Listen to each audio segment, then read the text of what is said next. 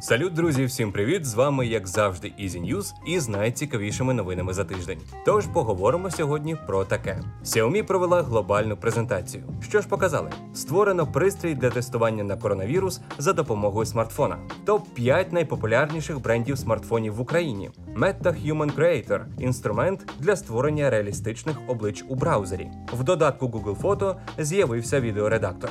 Hyundai показала концепт робота-кур'єра Tiger X1 і чимало новин зі світу кіно та серіалів. Ну що, поїхали? 8 лютого компанія Xiaomi провела велику онлайн-презентацію новинок. Центральне місце в ній зайняла глобальна версія новітнього флагманського смартфона Mi 11. Він вийшов в Китаї ще в кінці минулого року. Смартфон працює на процесорі Snapdragon 888, екран AMOLED розміром 6,81 дюйма, 8 ГБ оперативки, постійної пам'яті 128 або 256 ГБ, акумулятор на 4600 мАч, підтримує швидку дротову зарядку на 55 Вт і бездротову на 50 Вт, а також зворотну бездротову 10 ватну зарядку. Основна камера потрійна, головний модуль на 108 мегапікселів, а ще ультраширик і макрокамера, фронталка на 20 мегапікселів. Також є і підекранний сканер відбитків пальців з підтримкою функції пульсометра. Новинка вже доступна для передзамовлення на Allo.ua. Також Xiaomi представило нову фірмову оболонку MIUI 12.5 для міжнародного ринку. Висока продуктивність, вдосконалений інтерфейс та знижене енергоспоживання на 15%.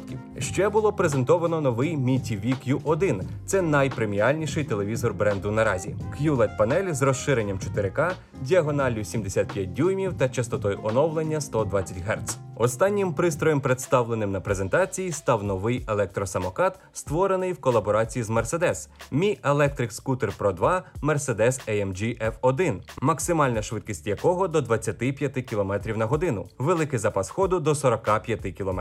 Корпус виконано з авіаційного алюмінієвого сплаву.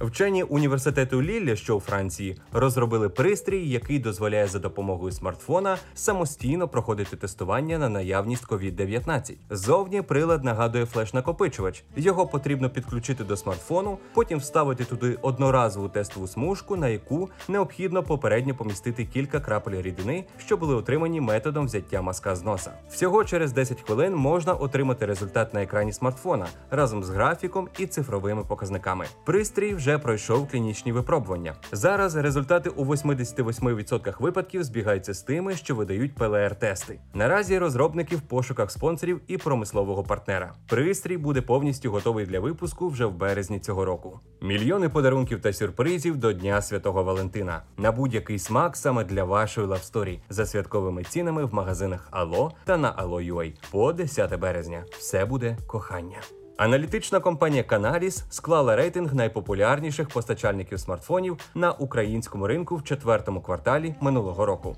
Тож перше місце рейтингу прогнозовано зайняла Xiaomi. Її частка на ринку 38%, 19% у компанії Samsung. Huawei посіла третю сходинку з часткою у 12% українського ринку. На четвертому місці опинилася маловідома Transsion Holdings, а замикає п'ятірку компанія Oppo з вражаючими показниками зростання. Смартфони компанії зайняли 6% українського ринку. І що цікаво, в український рейтинг не потрапила компанія Apple. Хоча в світовому рейтингу виробників смартфонів вона зайняла перше місце, продавши рекордні 82 мільйони iPhone за четвертий квартал минулого року.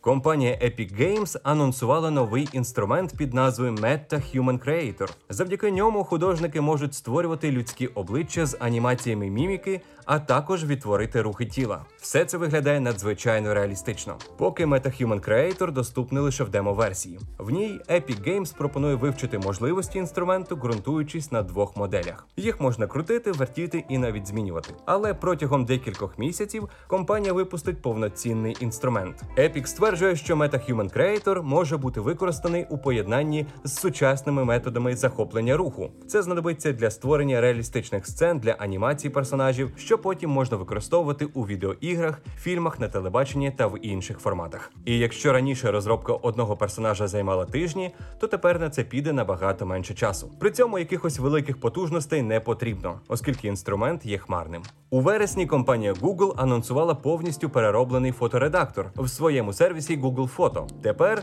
Google представило новий редактор для відео. Він доступний поки що для користувачів iOS. Власники Android смартфонів побачать оновлений додаток трохи згодом. Редактор дозволяє обрізати, повертати і стабілізувати відео, змінювати перспективу, використовувати фільтри, а також вносити детальні правки, включаючи яскравість, контраст, насиченість і так далі. Всього ж пропонується більше 30 налаштувань. Ще одним нововведенням Google Photos стали нові функції редагування, що відкриті тільки платним користувачам, підписникам Google One. Мова йде про Portrait Blur і Portrait Light. Вони використовують систему штучного інтелекту для розмиття фону на портретах і налаштування світла в області обличчя. Також користувачі Google One отримують доступ до суперфільтрів з використанням машинного навчання, таких як Dynamic для розумного налаштування яскравості і контрастності фото, а також режим небо для корекції кольору неба на зображенні. Компанія Hyundai показала концепт автономного робота під назвою Tiger X1. В робота є чотири колеса, які дозволяють йому їхати по рівній поверхні. Однак, коли на шляху трапляються високі перешкоди,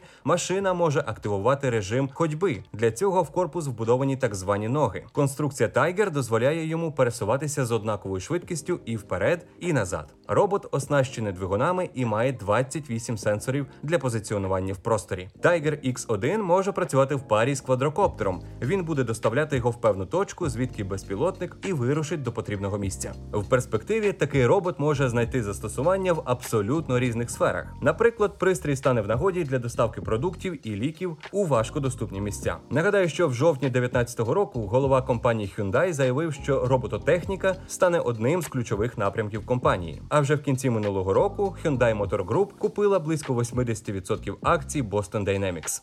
І до новин кіно. За даними видання Variety, Ніколь Касель, що знімала епізоди серіалів Хранителі і світ дикого заходу від HBO, призначена на посаду режисерки нової версії чарівника країни Оз. В числі продюсерів нової екранізації Марті Боуен і Вік Готфрі. Вони працювали над франшизою Той, що біжить в лабіринті. В офіційній заяві з цього приводу сказано: наглядачів чекає свіжий погляд на відому всім історію. Що ж, подивимось, що з цього вийде.